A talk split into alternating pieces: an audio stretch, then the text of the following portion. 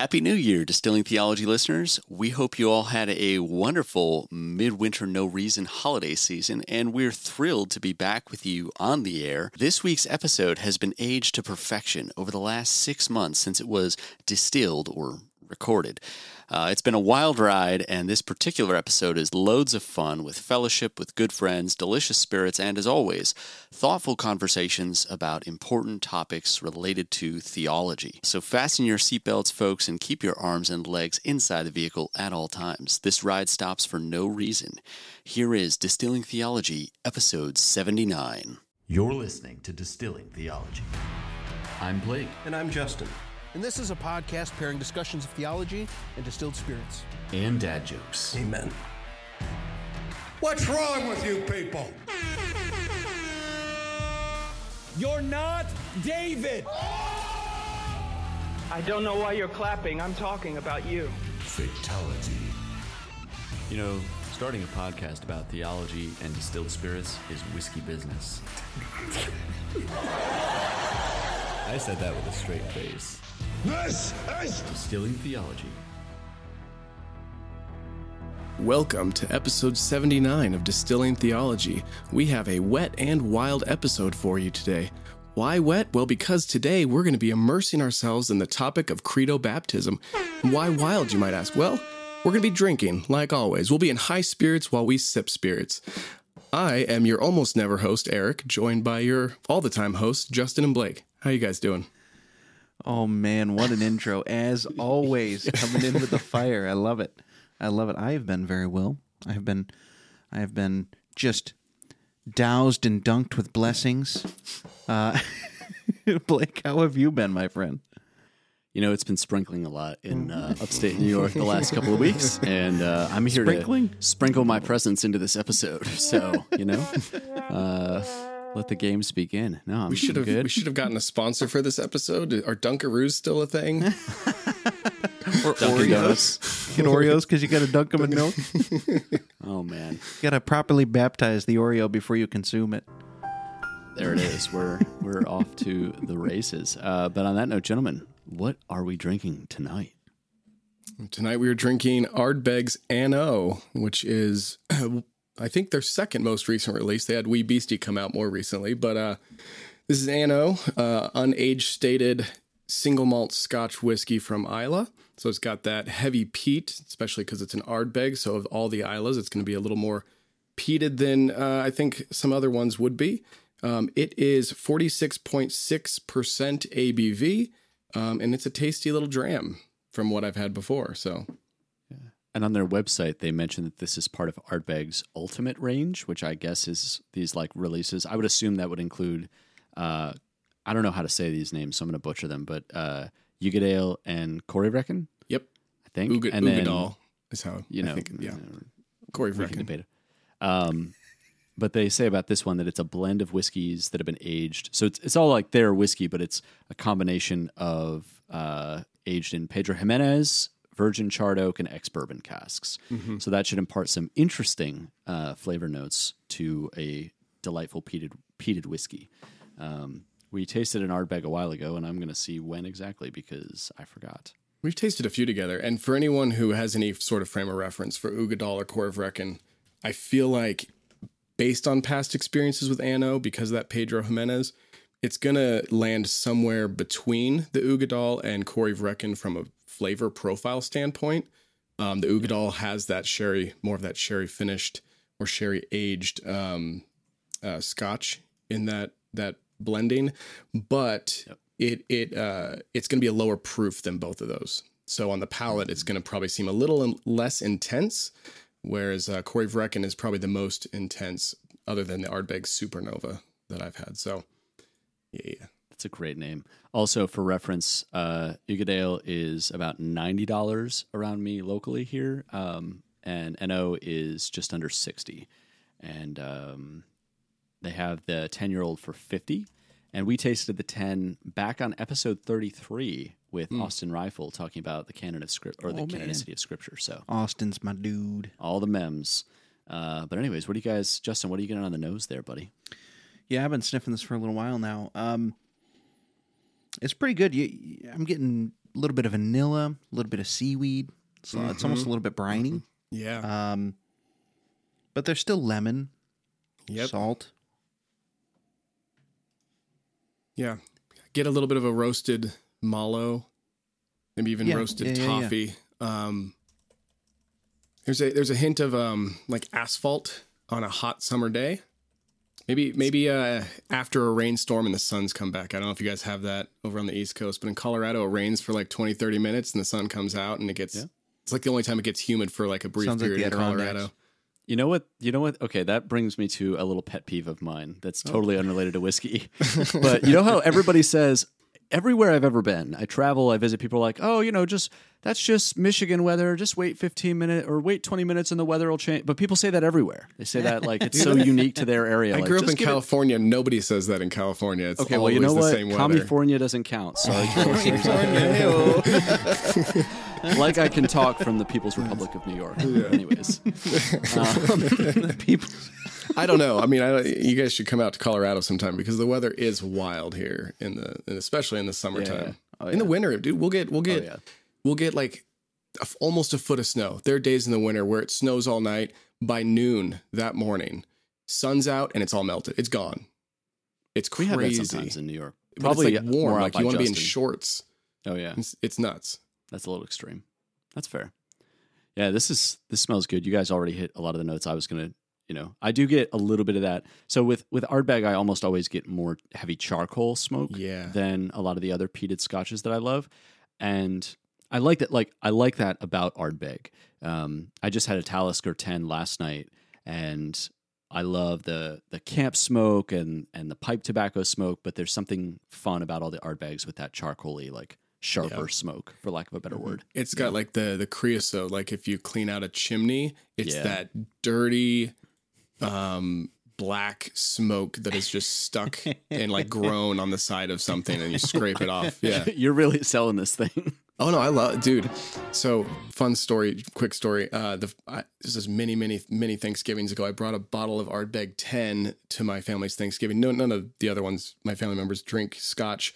I just brought it for me. So after dinner, I cracked it open and my mom and sister just, you know, lost their minds. They just from me opening the bottle, they're like, oh my gosh, it smells like tar in here. It smells like just smoky tar. And I'm like, I know, it smells delicious. They're like, no, it's so gross. Like just having an open glass anywhere near them, they were so offended by it. And I'd say Ardbeg along with Lagavulin, or not Lagavulin, Laphroaig would probably be two of the most offensive of all of the Islay scotches. And I mean that in a good way. Like they're pungent. Mm-hmm. Think about it. It's like a good cheese, right? Mm-hmm. Usually the more pungent the cheese, the better it is. Yeah. My brother was smoking some brisket earlier this summer, and I walked outside. I didn't know he was doing that. I just walked outside. He had like a little tiny smoker, and I was like, why does it smell like Lagavulin out here?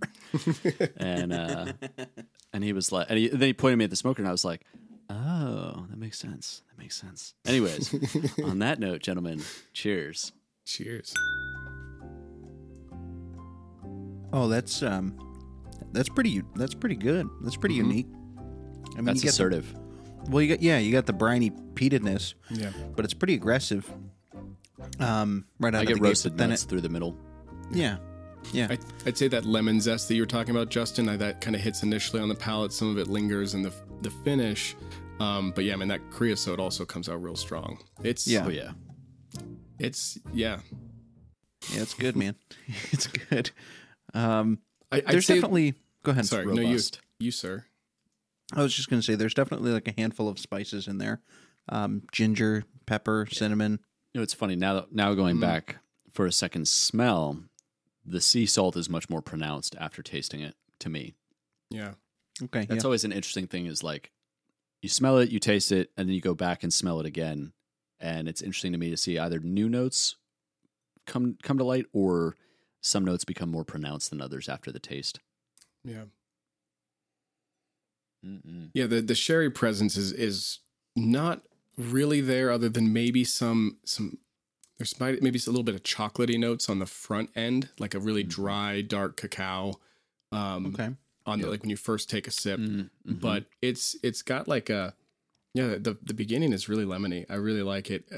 One thing that I remember from my previous experiences with Anno It's one of my lesser favorite of the Ardbegs. I think it's actually, there's not an Ardbeg I don't like, but it has a shorter finish for me than even the 10 year or even the Wee Beastie. I don't know if it's just the proof on it, but I think if the proof were a little bit higher, we'd see a little bit more of a lengthy finish that doesn't turn quite as astringent, and it would maybe stay a little sweeter. But yeah, it's good. It's a solid whiskey. What we're saying is distilleries give us more cask strength stuff. Yeah, let us water it down if we want to, and we don't. That's the That's the most American thing I've heard all day. Yeah. It's going to cost more, though. Yeah. Your whiskey's going to cost more at a higher proof. What? Speaking of watering things down, that didn't work. Oh, well, congratulations. You played yourself. I don't know. Water. So we're talking about water something tonight, right? Speaking of watering it, we're going to talk about watering believers tonight. Dude, in the waters of baptism. I missed most of that. You cut out. Oh, man. That's okay. I'll listen back and hear what you said later. We're going to be talking about the watering of believers. I'm sure it was really funny. I would have laughed. Okay. As we dive into the waters of baptism, no pun intended. Just kidding. Puns were fully intended. But before we do that, we want to turn to page 114 of our Valley of Vision. And we're going to open with some prayer. Blake, if you would grace us with that deep, sweet voice of yours, why don't you baptize our ears in a good prayer from the Valley of Vision, if you would be so kind. I think you're mixing this metaphor a little bit too much. This is page 114 of the Valley of Vision, a Neophyte's Devotion. Glorious and holy God, provocations against thy divine majesty have filled my whole life. My offenses have been countless and aggravated. Conscience has rebuked me. Friends have admonished me. The examples of others have reproached me. Thy rod has chastised me. Thy kindnesses allured me. Thou hast seen and abhorred all my sins, and couldest easily and justly have punished me. Yet thou hast spared me, been gracious unto me, given me thy help, invited me to thy table. Lord, I thankfully obey thy call, accept thy goodness, acquiesce in thy gospel appointments. I believe that Jesus thy Son has plenteous redemption. I apply to him for his benefits. Give up my mind implicitly to his instructions. Trust and glory in his sacrifice. Revere and love his authority. Pray that his grace may reign in my life. I will not love a world that crucified him, neither cherish nor endure the sin that put him to grief, nor suffer him to be wounded by others. At the cross that relieves my conscience, let me learn lessons of self-denial, forgiveness, and submission. Feel motives to obedience, find resources for all needs of the divine life. Then let me be what I profess, do as well as teach, live as well as hear religion. Amen. Amen. Well, the time is nigh. We introduced last week baptism. We talked about the different views, some of the different options that are available to you. Although we, of course, believe that only one of those options is correct. It's biblical. It's a smorgasbord. However, just pick whatever you like, whatever sounds the best option. However, within the realm of orthodoxy, there are some that are acceptable, and then there are others that are, of course, not, which we talked about, for example, the papist view. But as we jump into this, I just want to remind everybody quickly, for example, Blake and I, Blake being Presbyterian, myself being Baptist, as far as baptism goes, we are much more, and we touched on this, we are much more closely related than, for example, Blake would be with the Papists, who also sprinkle children or baptize children. Despite the fact that they baptize kids, he and I are actually much closer in relation to how we understand baptism. We are like 98.9% of the way there. Ultimately, the only difference is coming down to how we view the covenants and who's included in the covenants as far as who's going to be the recipients of said baptisms. So it's a big deal. It's certainly a big deal. And it impacts a lot of how we do church, right? It impacts how we practice religion, ultimately. But But one of the reasons that Blake and I can come together and worship together is because we are so closely related in church history and orthodoxy. And so just with that in mind, Eric, why don't you tell us, do you have the notes here? Presumably you have the notes. Why don't you read for us, or I can read for us. Look, can one of you goofballs explain to me what is creed of baptism? Justin, you would do great at that, because right before we started recording, you looked up a definition for credo baptism, only because I had not, found a satisfactory one. So give us the definition, Justin. I've been told I have a face for radio. So, credo baptism is the practice of baptizing only those who are able to make a profession of faith. The word credo comes from the Latin word creed, and credo baptism is also known as believer's baptism. I've also heard it called disciple baptism, baptism of disciples only. Credo Baptists maintain that it is improper to baptize infants, also known as pedobaptism, since there is no account in Scripture where infants are baptized, as well as many other reasons in which we'll get into tonight. And we would also practice baptism by immersion into the water, submerged, dunked, Dunkaroos, if you will. Yeah, Dunkaroos. As they call it down under. Great treat, by the way. I think that's what they call baptism in Australia, right? Any Australian listeners, tell us. Yeah. Yeah, Dunkaroos. We have some Australian listeners, actually. So. Yeah. We do, in fact, yes. We do indeed. Not anymore, you don't. Oh, it's over. It's over. And it was good while it lasted. It was good while it lasted, just like this episode. No, I'm just kidding. So can you guys tell me... because obviously last week, Justin, you and I talked about the Baptist faith and message that is put out from the SBC, and you took issue with a couple of the points that they put out there on their baptism statement. So from a confessional particular Baptist, particularly those Baptists who adhere to the London Baptist Confession of Faith of 1689, what are some of the statements or implications of related to baptism from that confession, from your confession? So I got this. I can read this. But I think your New York came out just a little bit there, Blake. I don't know. You said something that sounded New York-like.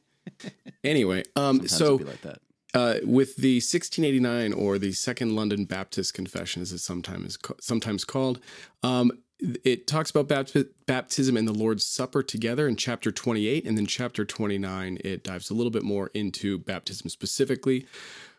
Paragraph 1 of chapter 28 says, baptism and the Lord's Supper are ordinances of positive and sovereign institution, I think we'll get into that, appointed by the Lord Jesus, the only lawgiver, to be continued in his church to the end of the world. And we will skip over to chapter 29 now, specifically of baptism.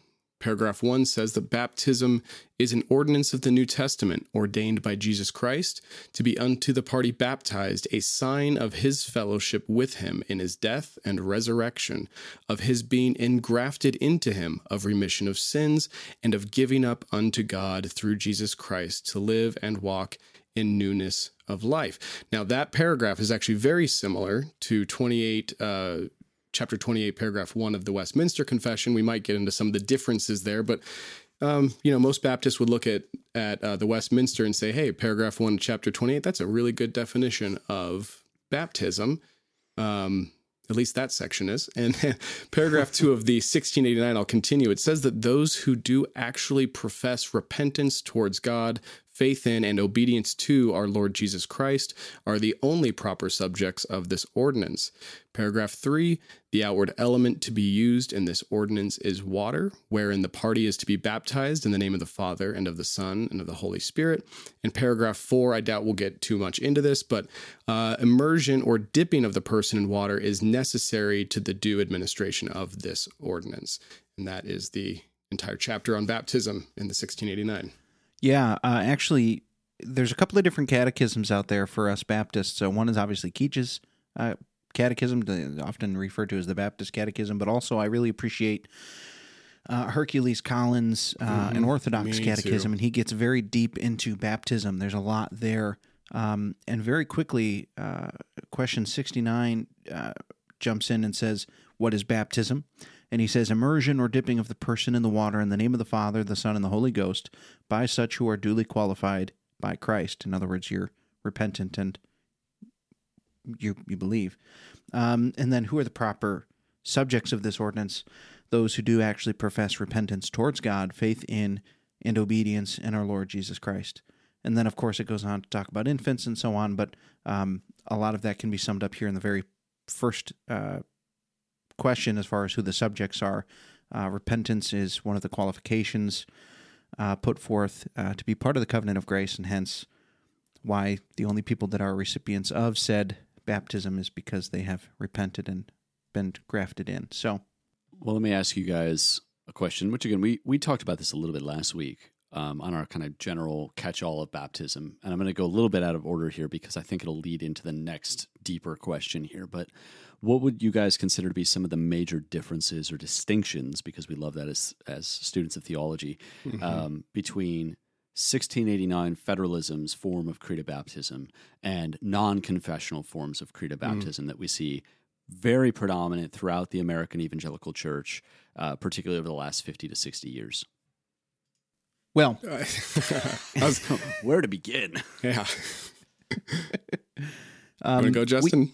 We touched on this a little bit last week as well.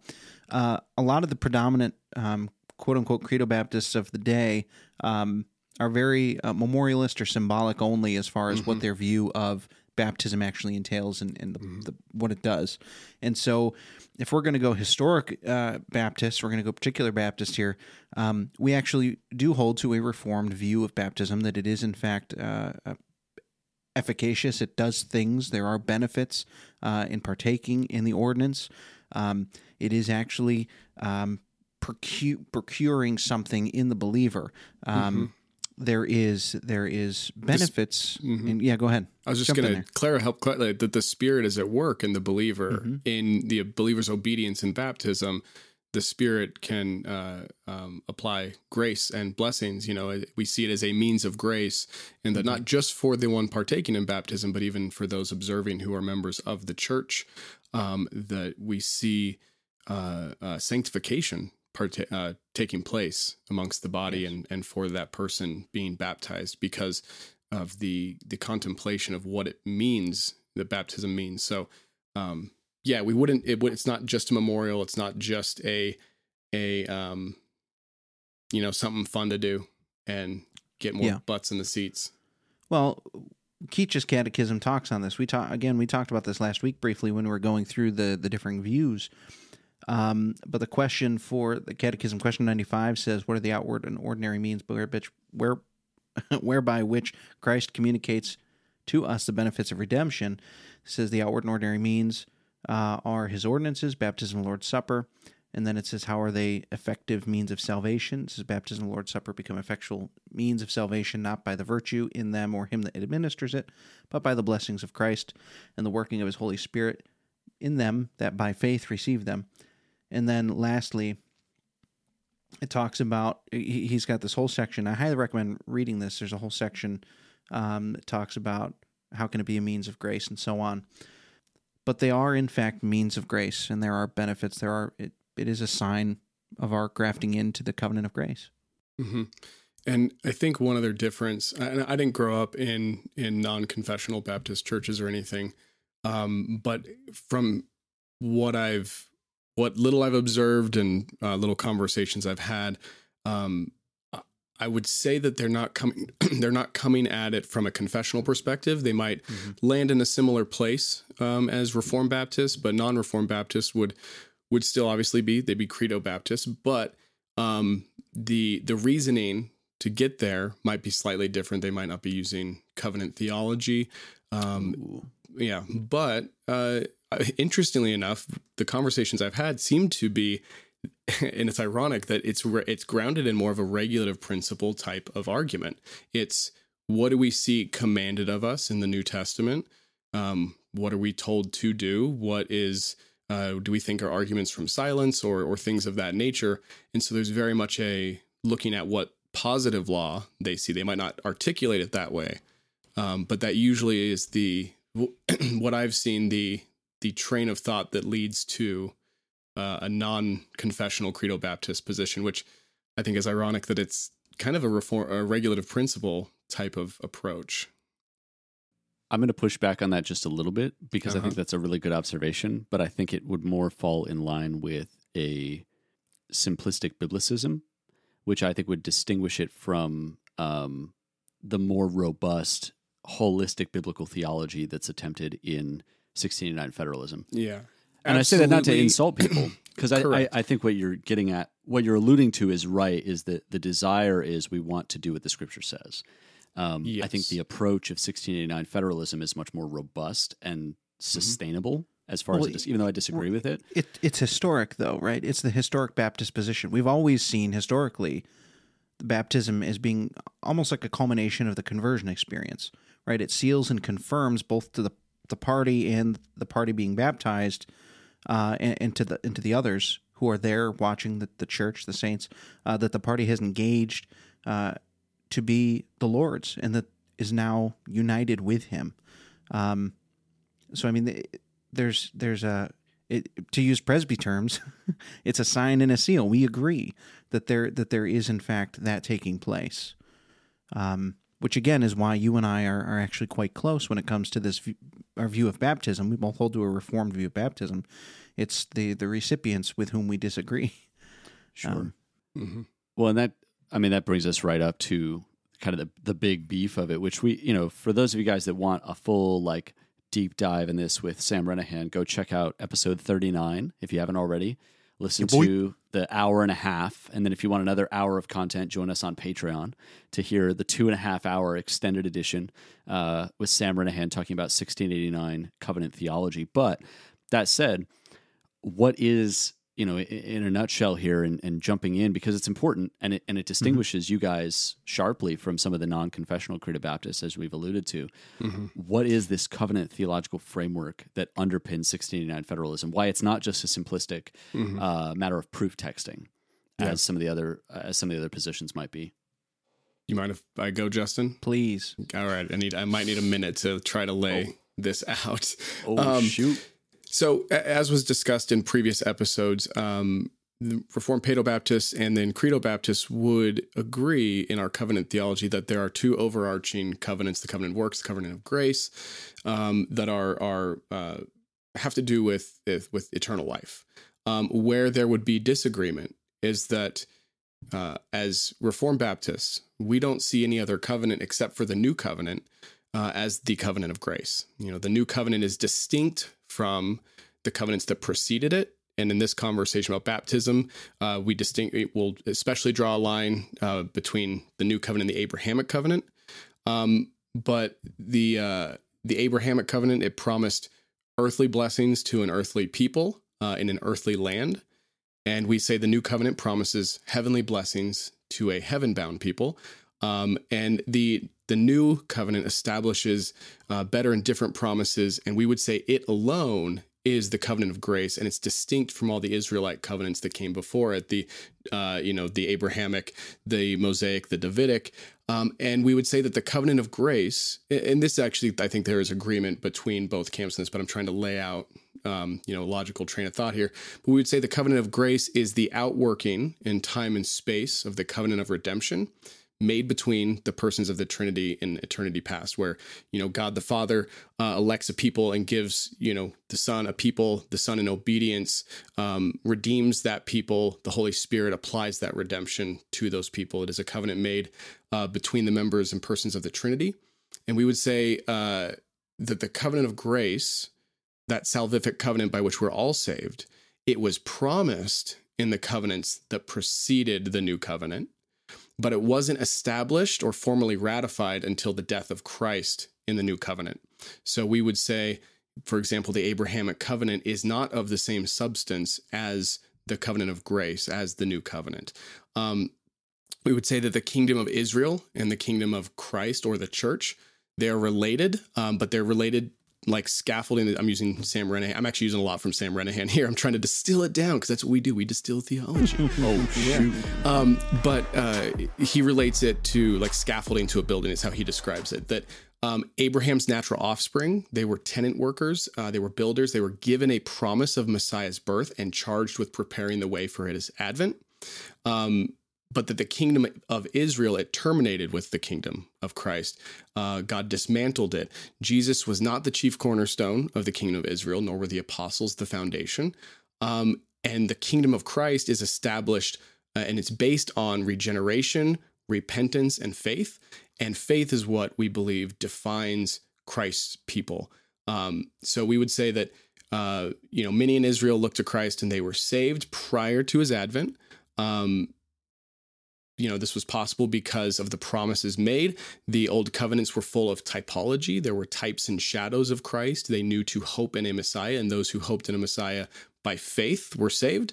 But I think now, trying to tie this up a little bit, when we're looking at who are the proper recipients of a covenant sign, because that's what we're talking about, whether we're talking about circumcision or baptism, Lord's Supper, these are covenant signs, and who are the proper recipients of them? We have to look at who the members of a covenant are.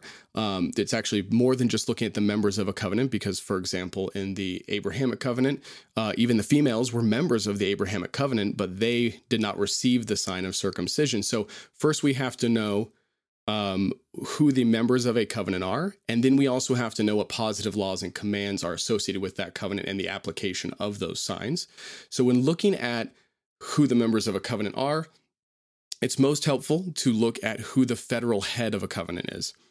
We would say that Adam, Noah, Abraham each represented a group of people. As a federal head, they represented their natural offspring. David represented his natural offspring in the Davidic covenant, and then David and his sons represented the nation of Israel in Mosaic. So they were, again, federal heads of their respective covenants. Now, Christ in the new covenant is also a federal head, and he represents a group of people. His natural, or since he is God, his supernatural offspring, that is the elect. So God the Father appointed God the Son as a covenant head back in the covenant of redemption, to redeem a specific people. Therefore, I think we look at the covenant of redemption, not the Abrahamic, as the pattern for covenant membership in the new covenant, because that is where Christ's headship is established. And so we would say that Christ's offspring are born, and this is something, these aren't all differences, obviously. I'm just kind of trying to rattle down some stuff that I wrote. And again, a lot of it's Sam's that I'm copy and pasting and blah, blah, blah. But a lot of this Paedo-Baptists and Credo-Baptists agree on. And so this is something that we're going to agree on right here, that I'm going to say that Christ's offspring, well, you're going to agree with some of this. Christ's offspring are born by the regenerating power of the Holy Spirit and united to Christ by the Spirit through faith, right? Romans 8:9. We all agree on that passage, that anyone who does not have the Spirit of Christ does not belong to him. Now, when we're talking about the proper recipients, we have to ask what it means to be in covenant with Christ. And I think that it's misdirected to look at covenantal membership as parental to child relationships, and it needs to be looked at federal head to represented people kind of relationship. So I'm actually going to quote Sam right here, and he explains it like this: that we blame Adam, not our parents, for the curse. The Israelites looked to Abraham, not their parents, for a claim to Canaan and its blessings, and to the conduct of the king, not their parents, for tenure in the land. So also, children must look to Christ, not their parents, for a claim to his covenant. Consequently, there has never been a covenant wherein believers and their children constituted the paradigm for covenant membership. The promise, that is salvation in general and the indwelling of the Spirit in particular, is proffered to them just as it is to the whole world. That's Acts 2:16 through 41. He cites after that. So we can go on, but I'm not going to just tie that up for a moment. I'll let you guys speak, but we're trying to figure out, there's disagreement over the covenant of grace. Is the Abrahamic covenant of the same substance? Is it not? We would say it is not. We would say that Christ is the federal head of the new covenant, of the covenant of redemption. The new covenant is the outworking of the covenant of redemption, as I said. Christ is not the federal head of the Abrahamic covenant. And so to determine who the proper recipients of the covenant signs are, You have to be a member of the covenant. What makes someone a member of the new covenant? What makes someone one of Christ's? And only those who are Christ's are the proper recipients of baptism. And I know there's going to be disagreement there, and we can continue. But what are your guys' thoughts on that so far? Because there's a million other places we could go to. Well, that's it, ladies and gentlemen. We have solved baptism for you. Please convert to Baptist. Oh, there it is. There it is. No, it's man. It's a great fire. That's really a summary. That's not even an argument. Like, we can talk about why. Yeah. So I know this isn't like a critique meant to be an episode where this critiquing paedobaptism. But it oftentimes helps to look at, contrast things. So we would look at the paedobaptist, at least the Reformed paedobaptist understanding, where they would say that the children are covenant members, that Christ is their covenant head, their federal head, at least in some sense. And there's a dichotomy there between being in the substance of the covenant, right, and just being in the outward administration of it. And we would say we don't see that in Scripture, at least not in the New Covenant. And we would say that only those who have who have been regenerated and been given the gift of faith are actually Christ's own. And I think that's what Paul's getting at in, well, he's not talking about baptism specifically, but in Romans 8:9, that anyone who does not have the Spirit of Christ does not belong to him. So I think we would all agree that only members of the covenant receive the covenant signs, but there's disagreement as to who members of the covenant are. So yeah, I would agree with that. It's a solid assessment.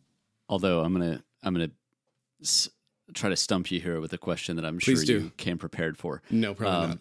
Which is to say this, because I think those are all very good points. And again, as you've alluded, there's some disagreement, and we'll get into that more in the Paedobaptist episode next week. But one point that I would ask of Credobaptists who hold that federal headship of we're only applying the sign to those who are federally joined to Christ, right? Christ is the federal head of the members of the new covenant, and those are the proper recipients of baptism.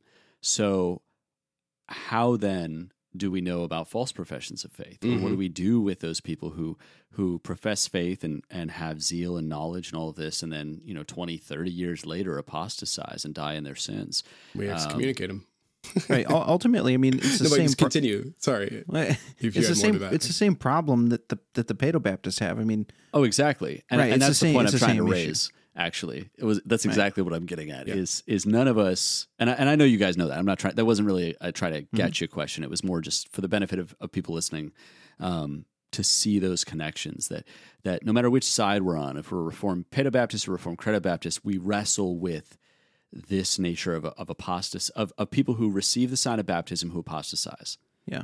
And whether you're a Paedobaptist and you believe the promises to your children, and we apply the sign to our children and to new converts, or you're a Credobaptist and you apply it to people who profess faith. I actually think it's consistent to be Credobaptist in the sense that in the same way we look at the Lord's Supper, those who drink unworthily are drinking judgment on themselves. In the same way, I would say those who are making a false profession of faith and participating in baptism unworthily are also baptizing judgment upon themselves. Yes, I think that's consistent, and I think that's there's a guarding of the table, as right. Reformed pastors would sometimes refer to it. Fencing the table. Thank you. Fencing the table of the Lord's Supper to ensure that only those, sometimes depends on the church, people who are members or people who have credible professions, or even sometimes just simply giving a stern warning to non-believers to not partake. There's still a desire and a recognition that only covenant members ought to be receiving the Lord's Supper, receiving the sacraments or the ordinances. Now, we do the same with baptism. Baptists just essentially fence the baptismal more than we fence the table and the pool. There you go. Yeah. So we're guarding that. We're fencing that more for a credible profession of faith. It's similar to Presbyterian churches with the table, which further makes the importance of having it done by an ordained minister of the gospel important, because he should be able to discern the body in the same way when he's administering the Lord's Supper, right? It's his job to make sure he's giving it to the people who are were the recipients of said supper. In the same way with baptism, he can do that, and it's important to have a minister of the gospel there to do that. That's why we can't just anybody can just dunk you. Mm-hmm. That's good. And again, I wasn't trying to do a gotcha. I just wanted to get that conversation because I think it's an important on both sides of the discussion. That's an important question. Right, and exactly is. And this is where we don't see a mixed covenant. We don't see a mixed covenant people as Baptists. The Abrahamic covenant, you had people who were Abraham's offspring according to the flesh, and then Abraham's offspring according to the spirit. Those who trusted and had faith in the coming Messiah, just as Abraham did, they were his offspring according to the spirit.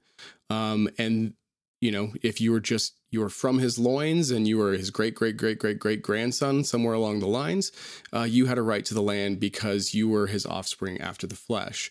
Now, there were some who were both. There were some who were Abraham's physical offspring and his spiritual offspring. And so we would say, recognize the Abrahamic covenant.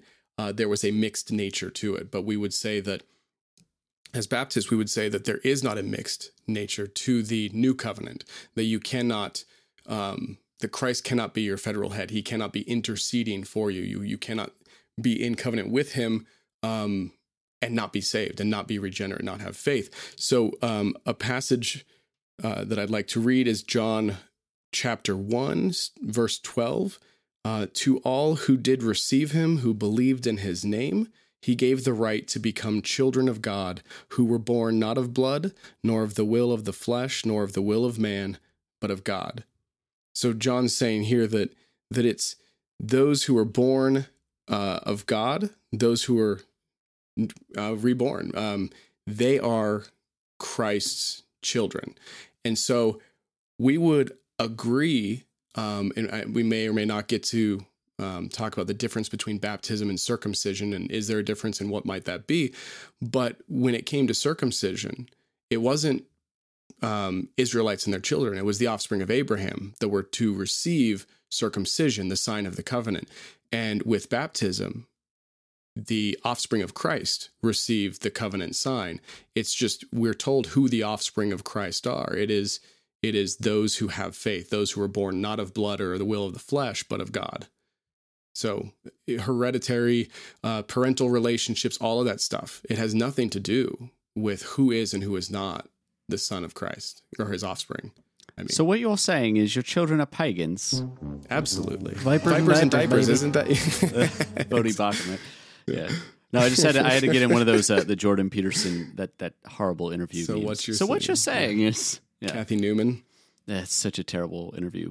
But anyways, there is actually kind of a question of implication there, but we'll get there. But you were talking about circumcision. Let's go there. Let's do it. You and Justin. So Justin, circumcision is clearly I'll let you go. I can't keep up the act. I'm too tired. I'll let you take it away.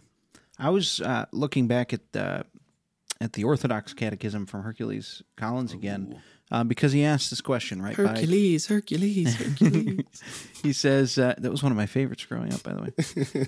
He says, by the infant, or the question is, if the infant children of believers are in the covenant of grace with the parents, as some say, why may not they be baptized under the gospel as well as Abraham's infant descendants were circumcised under the law?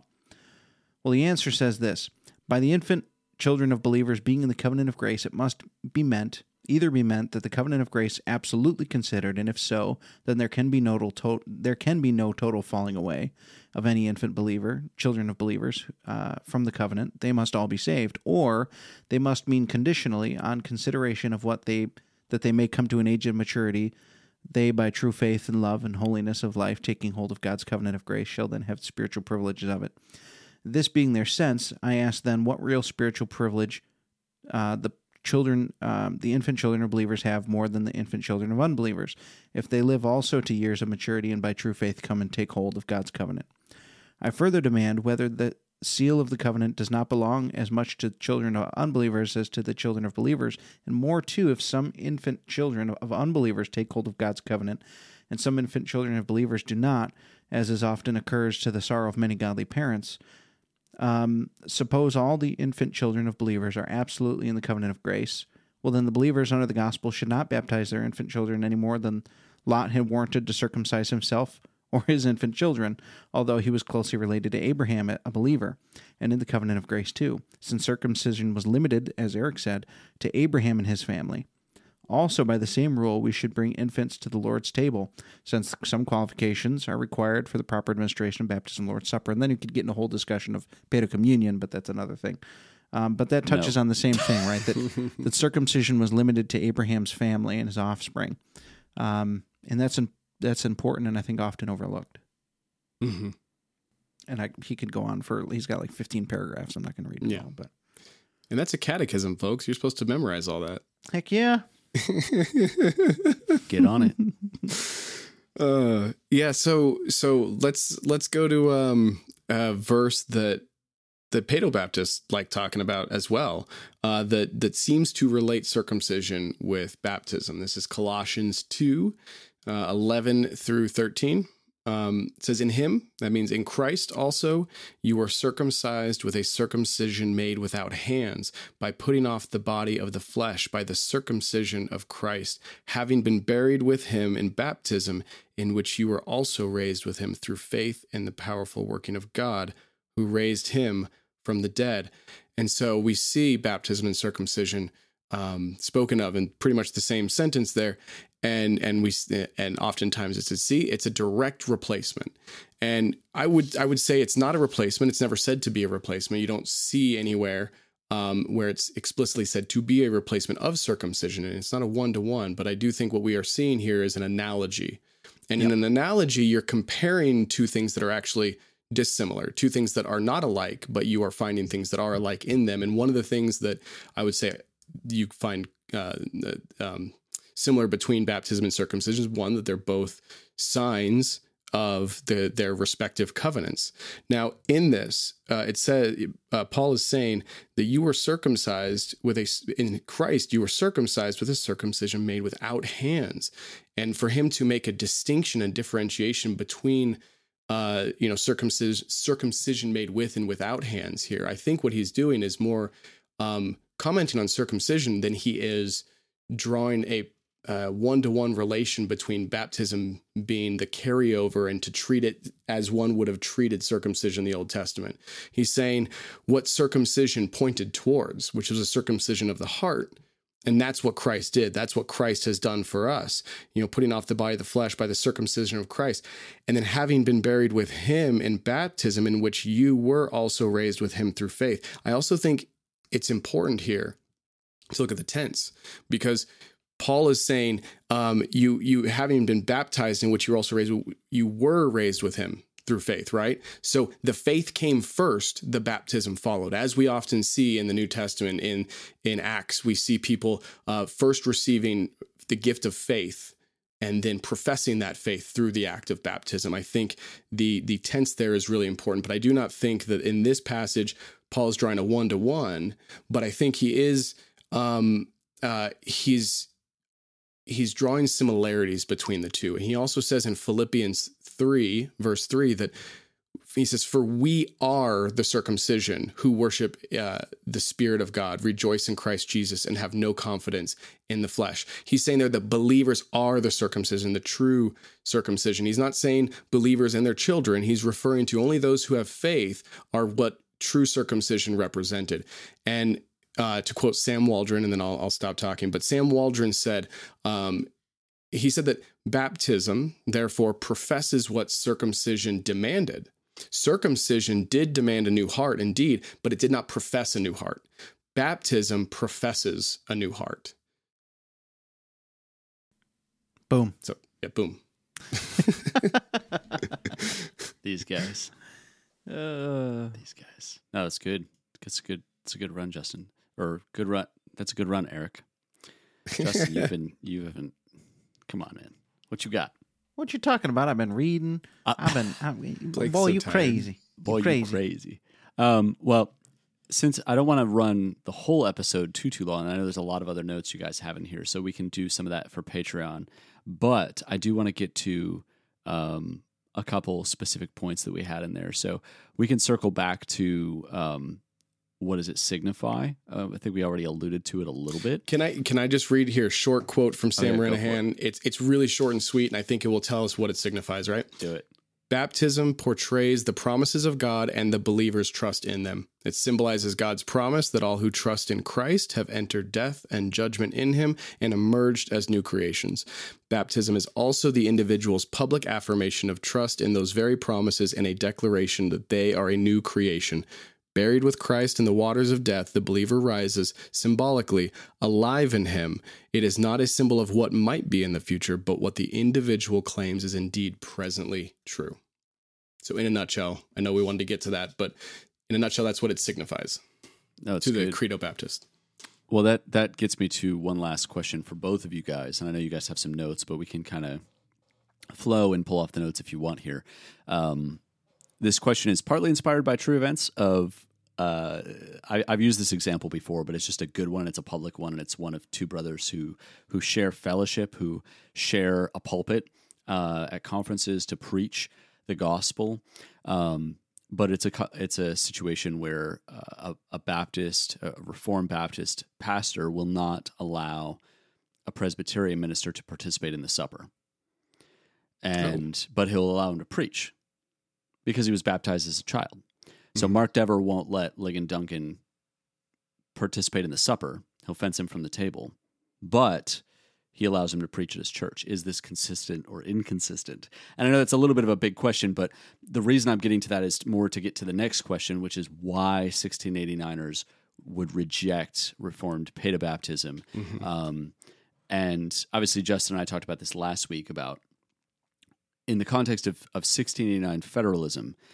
If you have somebody who is baptized as an infant, as I understand it, and they come to embrace 1689 federalism and they choose to be baptized as a believer, while everything in my Presbyterian heart is screeching at that, as I understand it from a 1689 point of view, it's like, well, you weren't baptized as a child. That was just like you took a bath. You got wet. Therefore, it's not a rebaptism, which is an important distinction in an area that Baptists and Presbyterians theoretically agree, even though there's some disagreement in the practicality of that as far as how that plays out. But you guys aren't what KG Presbyterians online accuse you of being, of like, Reformed Baptists are just Anabaptists. So both Reformed Paedobaptists and Reformed Baptists, right? We don't agree with rebaptizing. We believe in one baptism. Right. We're not Anabaptists. Exactly, we're not Anabaptists. Say it again louder in the back, Presby. KG Presbys online are 1689 friends. Anabaptists. They are not Anabaptists. Just cut it out. We can disagree with them without, straw manning. Yeah, and I want to come back to your first question, but and there's more that could be said about this. But yes, in a nutshell, it is that the Reformed Baptist does not recognize the baptism of an infant as being a proper baptism. And we can talk about why, but essentially that's it. Like that is why we would require another baptism. But the Lord's Supper thing, I could see why a Reformed Baptist pastor would fence the table. I could also see why they wouldn't in that situation. Yeah, I can understand both sides of the argument that if they recognize someone like Ligon's baptism as an infant as being not a true baptism, then they see that person as being in sin if they have not been baptized as a professing believer. And so saying, look, if someone is actively living in sin or not living in sin, just in unrepentant sin, haven't remedied this situation, for lack of a better word right now, then we're going to bar you from the table. I could see why someone would do that. I could also understand a brother showing another brother grace in that instance. Is it within the pastor's purview to do so? What is their requirement with the Lord's table? Again, that there's a lot of discussion around that, but I could see someone saying, look, they truly believe, they believe something that's false, but they believe that their baptism was a true baptism. In 99% of other things, we agree. I believe them to be a true Christian. Therefore, I will allow them to partake of the Lord's Supper at my church. I could also understand that. It's kind of one of those things, and yeah, that's a tough spot. That's a tough spot that some people end up in. And I'm not trying to pit anybody against anybody. I just think it's a good real-life example of some of the practical distinctions between our camps. Sure. And again, he preaches at Mark's church. So it's not like there's animosity between them. Right. And that's a beautiful picture as well, but it's also, it provides a point of contrast. I do think there's a little inconsistency there. Sorry, Justin, I don't mean to step on you. Just with that, like, yeah. I'd have to look into it more, but I find it interesting that you would allow a man to preach, but you would bar him from the table. And if your reasoning for barring him from the table is that he's living in sin, I don't know if that's Dever's reasoning, because one thing we don't see is that baptism is required to be a participant of the Lord's Supper. A believer, yes. And as Baptists, we would say that part of becoming a believer and professing that faith, you ought to be baptized. But as long as someone is not partaking in an unworthy manner, they ought to be allowed at the table. So I don't believe baptism is required to partake of the Lord's Supper. So right. I don't know what Dever's reasoning is on that, at least not off the top of my head. But. Well, it's like, I would also argue, I mean, for example, at our church, we don't have a baptismal pool. We baptize in the river nearby or a pool if there's one available. But like if somebody's saved in the middle of a New York winter, we have nowhere to baptize them. We may wait till the spring thaw to baptize them, even though they've made a profession of faith and they've become grafted into the body of Christ. We don't bar them from the table there because they haven't yet been baptized. Mm-hmm. Wait, you wouldn't just sprinkle them and call them good? No, we like a little more water than that, to signify a burial and resurrection. Yeah, I don't think we'll get to it here, but like, why immersion? What mode of baptism? That reminds me of a meme. I think, Blake, you sent it to me. It was like a Presbyterian funeral, and it's just like a little bit of dirt on the guy instead of being buried. Oh my God. No, I do actually have a quote here from 9marks.org, and this is written by Mark Dever, and he says, in this journal I wrote, quote, "I have many dear Paedobaptist friends from whom I've learned much, yet I see their practice as sinful, though sincere, error, from which God protects them by allowing for inconsistency in their doctrinal system, just as he graciously protects me from inconsistency within my own errors." He says, that statement, much to my surprise, has caused concern among some. That a Baptist thinks infant baptism is wrong was no news to earlier generations of Paedobaptists. Today it seems to be a surprise. Now, the truth is out. All of these years, I have been cooperating with those who I take to be sinners, Ligon Duncan, Pete Jensen, Philip Ryken, J.I. Packer, and many others too numerous to name. Sinners specifically on this point of infant baptism. I have been speaking with them at conferences, having them as friends, reading their books, learning from them, and inviting them to preach in our congregation, even as I happily preach in theirs. Indeed, several Paedobaptist ministers have articles in the same journal. So I don't have the rest of his whole flow here. I'm not going to read the whole thing. You guys can look it up. If you just look up Ligon Duncan, Mark Dever baptism, it's one of the first things that comes up, and you can read the whole statement for yourself. But that's the flow of it. So it sounds like it is kind of in line with. I don't want to get too like off subject and start trying to examine, Mark Dever's specific theology on something like this, where we're talking more generally here. But as you said, Blake, that's just one example of where these doctrines can divide us. Doctrine, I think, does unite. We as believers unite around the core tenets of the faith, and in our local churches, we unite around maybe more secondary and tertiary doctrines. But that does sometimes create issue when it comes to Sunday morning fellowship with Presbyterians and Baptists and other Paedobaptists as well. But I do think your other question about why we reject Reformed Paedobaptism, obviously, Roman Catholic baptism, we don't need to talk about that, but specifically Reformed Paedobaptism. And I would say it ultimately, it symbolizes something that is not in alignment with our beliefs about what baptism represents. We deny the claim that is made in Paedobaptism. We don't see it as true baptism because can infants be elect? Absolutely. They absolutely can, but there is no way to know for sure. And so we don't know, that we have no profession of faith. We can't, as Baptists, fence the baptismal. And we also, we just disagree with what the claim that's being made. We see it as the claim that the children of believers are participators just by nature of being related to believing parents that they are in covenant with Christ, that they are part of the covenant community. And we would disagree with that. So, yeah, we would have to affirm that you can participate in the benefits of being in the covenant of grace before you're in the covenant of grace, essentially. And we wouldn't see that as being consistent, right? Because we don't believe that you can be in part of the covenant. You can't be part of the covenant of grace until you've made that profession of faith and you've repented and been born again into the covenant. Well, yeah, yes, I think you can have elect infants. Like, you can be part of the covenant of grace prior to maybe necessarily being able to profess it with your mouth. That is, I think it's possible. Absolutely. Right, profession is not required to actually be elect. Right. But we have no way to know that. And we're doing the best with what we've been given, with the commands that we've been given in Scripture. And I will say, on that point, on the commands that we're given, we don't see a command anywhere in the New Testament to baptize infants. And I want to quote Sam Renihan again here.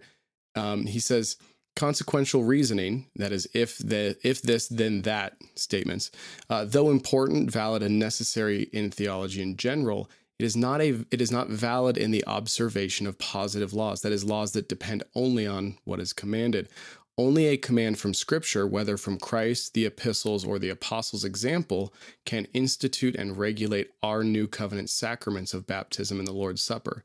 Not only would it be illegitimate to use another covenant's ordinances to govern the new covenant, but also one cannot deviate from God's commands based on inferences. If God requires the first fruits of the flock, surely the first fruits of my fields will please him. Not so, says Sam. So, we see a command to baptize those who profess. We see Christ himself commanding us.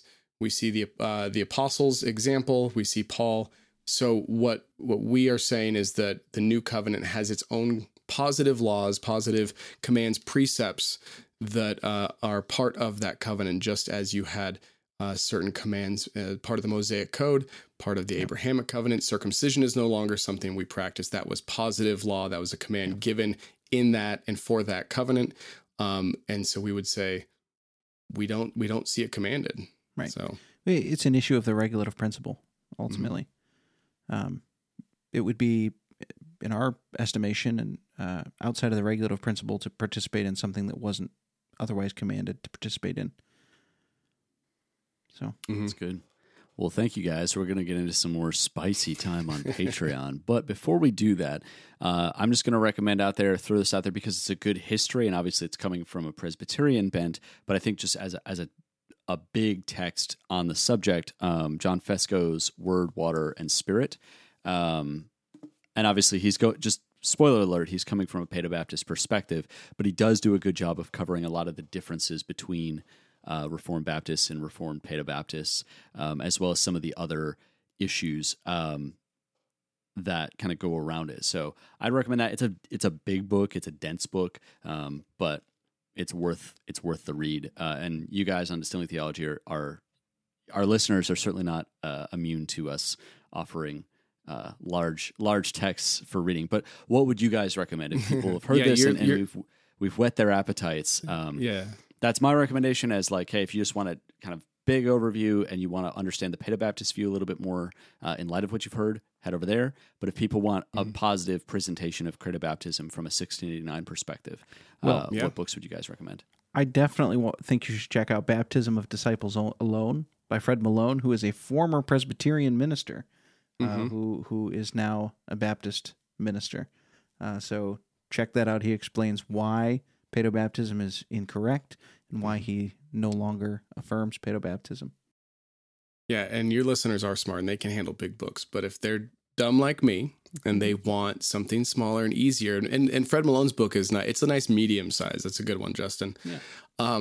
I would recommend, well, first of all, Sam Renihan has a short article. It's from what I pulled, some of what I've said tonight.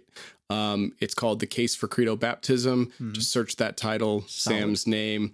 It'll come up. It's like he has 14 points he goes through. Pretty short. And then some short books, little almost pamphlet-sized ones. One called From Paedobaptism to Credo Baptism. That's by Gary Crampton. He also was a Presbyterian minister who became a Credo Baptist, and it's a fun little book to read. And he goes into why the Westminster Confession of Faith contradicts itself on the subject of baptism, which maybe Justin and I will talk about in the after patron section. Also, there's another little one called Covenant Children Today by Alan Connor. Both of those last two are put out by RBAP, Reformed Baptist Academic Press. Whoa. And then not really on baptism, but it's also short, maybe about 100 pages, early 19th century, I believe, a guy named Abraham Booth wrote an essay. Yeah, he wrote something called An Essay on the Kingdom of Christ. And in it, he does a great job of just laying out the differences between the Abrahamic covenant, the New Covenant, the Mosaic Covenant, and the New Covenant, and just really great. So, yeah, solid stuff. I've read the article by Sam. It's fantastic for summarizing the position. Yeah, it's short. It's like one page out of Fesco's massive tome. There, but it's like a delicious 2-ounce pour of scotch, not the whole bottle. And he's got a lot of verses that he references that I recommend you guys look up. Obviously, if you come across verses, look them up. Don't just assume that it means what the author is saying that it means, you know? Absolutely. That's good. Also, as a Presbyterian, I'm going to say, guys, go to reformstandards.com and read the 1689 on these chapters about baptism and about sacrament. Like, understand the 1689 position. If you're a 1689er or a Reformed Baptist and you've never read it, go do it. Go understand your theology. And if you're a Presbyterian or an Anglican or Lutheran and you're like, what's with these? Go read their confession and understand and have that engagement with our brothers and sisters in Christ. Yeah, but both Blake and I, before we became Reformed, I think we both read through both confessions and many of the other documents before we finally landed firmly on either side or any position. Yeah. I actually read through through all the Dutch articles as well, and almost became a Paedo-Baptist myself, but consequently... God saved you. Yeah, God saved me and kept me... He actually pushed me staunchly into a Credo-Baptist position. Wow. So, this actually happened to my friend Caleb as well. Shout out to my friend Caleb. He's awesome. He almost became a Paedo-Baptist as well, and what it did in turn was actually make him significantly more staunchly a Credo-Baptist. Oh, man. This is the way... So. Caleb had me worried there for a moment. Yeah. And what's really cool, guys, if you go and you read both the Westminster and the London Baptist Confession, the second one, sorry. If you read those and the sections on baptism, you'll see that there's a section where the Westminster divines referred to baptism as not only a sign, but also a seal, whereas the Baptists kept that out. They refer to it only as a sign, not a seal. And maybe Justin and I will get into talking about that as well. Nice teaser. Yeah. So Blake, hang out with us after, everybody. Blake, what do we got going on next week? Oh, I'm excited. Next week, you get to rain on your Credo Baptist parade with a Paedo Baptist episode, because this week was the Baptist parade. We're going to be sprinkling some substance into our podcast. Just kidding. It's going to be fun. And we're going to be tasting something to be determined. So I'm going to add that in later on. Are you sure about that? But before we do the rest of our thing, I just wanted to say we got 2 new 5-star reviews on iTunes that I would like to read and gratefully from some listeners. So one listener writes, the title is New to Reformed. And they said, I just recently began to look into Reformed theology, and I never realized how deep this rain puddle is. I was going to wait to write a review until I was farther along in the series, but I just finished your Reformation Day episode, which is like episode 3, and heard all of Martin Luther's 95 Theses. I have listened to all released Assurance of Pardon episodes. They're awesome. That's great. And after this one, I plan on doing the same with Distilling Theology. Once I catch up, I'll write another review, but I wanted to tell you all to keep it up. Well, thank you, Justin, from Arkansas. I hope that person makes it all the way to this episode and hears a review. And then we had one other review here, 5 stars. I love this podcast. They said, there are so many things I love about this podcast. First, I'm learning so much about Reformed theology, but also learning on layman's terms. Blake and Justin, and I'll add by proxy Eric, have a great way of explaining things in a way that simple-minded people like me can understand. First of all, you're not simple-minded, my dear. If you're listening, if you're digesting theology, you're not simple-minded. But he goes on and says, second, you can tell these guys truly enjoy each other and the topics they discuss. Thank you, Distilling Theology, for what you are doing here. So, thank you, listeners, for the reviews. If you guys enjoy the show, please go over to iTunes or your favorite podcatcher. Leave us a 5-star review. Tell us what you think. We'll probably read it on the air because we like feeling good about ourselves. And, let's be honest. And I enjoy the company of these gentlemen. This has been such a blast. Absolutely.